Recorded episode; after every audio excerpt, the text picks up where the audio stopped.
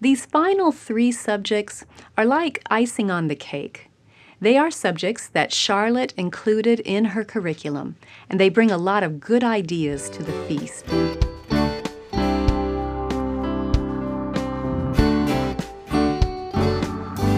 Welcome to the Simply Charlotte Mason podcast. I'm Sonia Schaefer.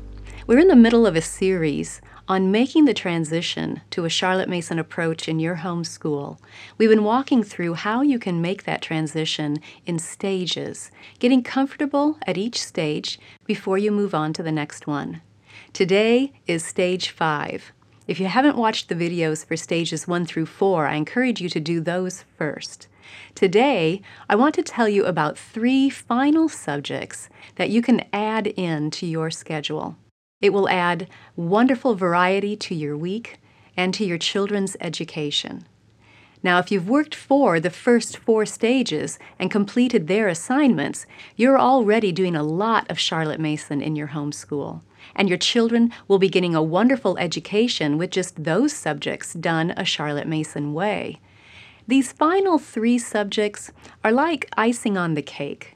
They are subjects that Charlotte included in her curriculum, and they bring a lot of good ideas to the feast. So I encourage you to add them in as you are ready. The first one is Shakespeare. Now, some of you may already start to hyperventilate here, but hang on.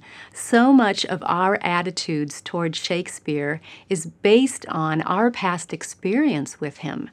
And the way that you were taught Shakespeare is, I'm going to guess, not the way Charlotte Mason approaches it.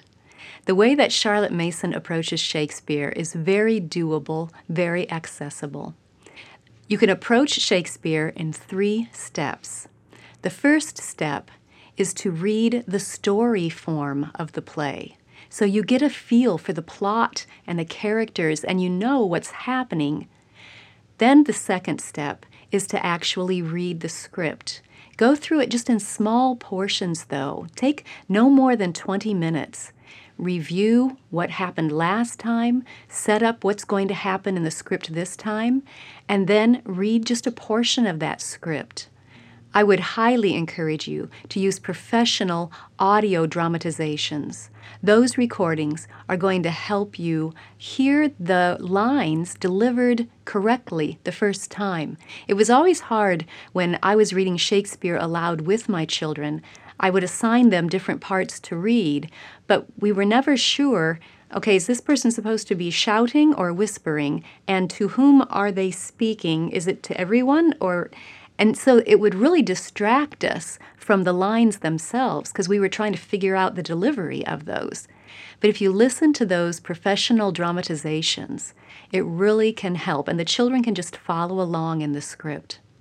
And then step 3 is watch the play. You can go see a live version. Be sure to do your homework first. Make sure that it is true to Shakespeare's original script. Make sure that the director is not modernizing it in a way that would not be appropriate for your children. So call them up first. Make sure it's going to be a good experience for your kids. Or you can watch a video version. Again, preview to make sure that it's going to be appropriate for your children. We have a resource called Shakespeare in 3 Steps that should be very helpful to you. It also includes reviews of the video versions that I could get my hands on and watch. Now, you can start Shakespeare. Charlotte started around 4th grade, but you can do some plays as early as 2nd grade. I like to add in a play every year or 2. It usually takes only about 3 months, doing a lesson once a week, and we can get through the whole play for the year. So you can add in Shakespeare as you feel ready and as you feel comfortable. If you do it in those 3 steps, you're going to find it very easy to do. All right, the second subject that you can add in as you're ready is foreign language. Again, the method that Charlotte used for foreign language is brilliant and I think very accessible. Let me talk for just a minute about why we add a foreign language. Charlotte Mason firmly believed that people in each country, in her country of England and all the countries, needed to be good citizens of the world. and it befitted us to learn the languages of our neighbors so that we could communicate well with them and be a help to them and understand them better. That's why we do foreign language. Now, the way that Charlotte taught foreign language was with something called a series approach. It was invented by a Frenchman, Francois Gouin, and I want to walk you through a lesson using this series approach. If you have read the blog for a while, you know I've tried to explain this in writing, but it's just not the same as watching a video of it. So, grab a book. You're going to need a book. I don't care what book it is, you just need a book for this particular lesson.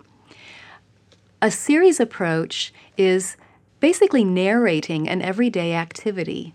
You're going to learn this series in English first, or whatever your mother tongue is. Mine is English, so I'm learning it in English first, and then we'll narrow it down and fill it out in the new language.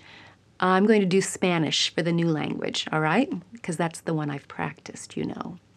All right, here's how it goes. Listen first to this series in English. I take the book, I open the book, I close the book. Now you have to do the actions with it. So do it with me with your book. Ready? I take the book, I open the book, I close the book. Good. Now we're going to narrow it down to just the three key words, the verbs.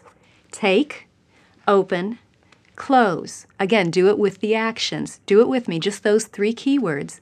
Take, open, close. Good. Now we're going to learn those words in Spanish. Tomo. Say it with me. Tomo. And do the actions. Tomo. Abro. Abro. Do that with me. Abro. Let's do both of those. Tomo. Abro. Good. The last one is cierro. Cierro. Let's do all three, shall we?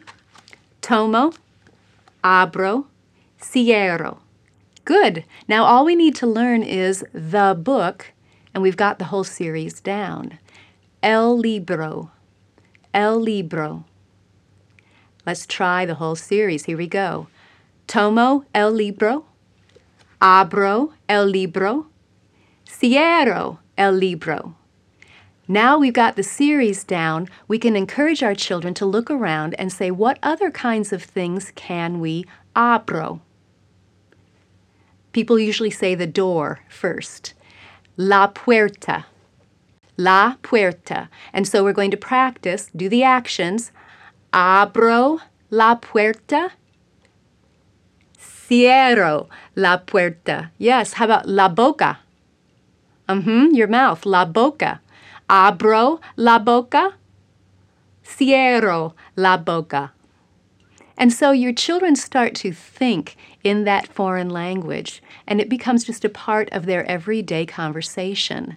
Again, it's called a series approach, and the curriculum that I've found that follows this approach is from Cherrydale Press. I'll put a link to them in the show notes.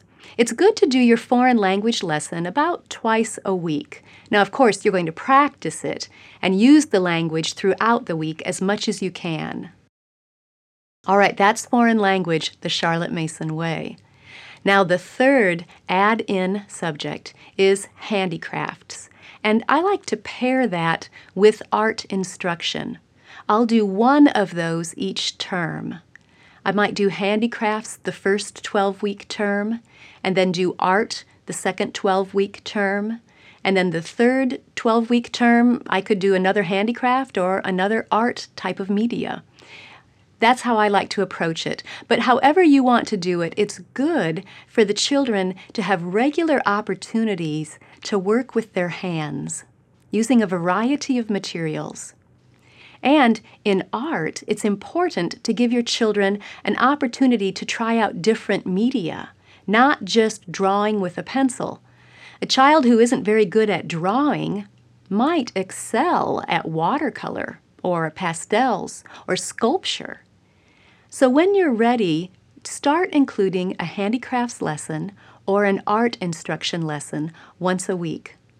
a great resource that I know of for art instruction. I am not an art person myself, and so I need to find a good resource. And the one that I really like is Creating a Masterpiece. They have a video library that is just full of different media to try and different levels of projects from beginner all the way up through advanced. You can just subscribe to that library and you've got access to all of those videos that you can use as you see fit.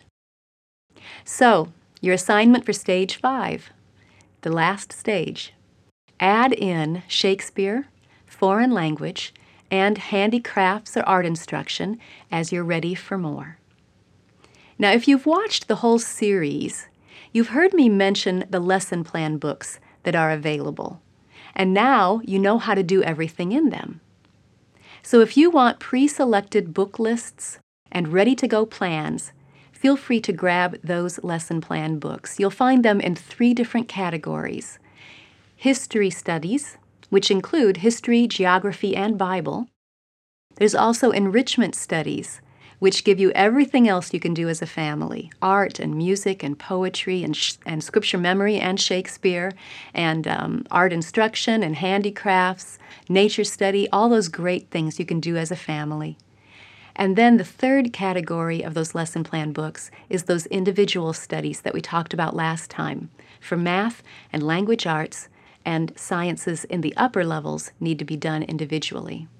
So if you grab 1 history lesson plan book, 1 enrichment lesson plan book, and 1 individual for each grade level you've got, then you'll have a complete Charlotte Mason curriculum plan with all of the book lists and all of those daily plans to help walk you through it one day at a time.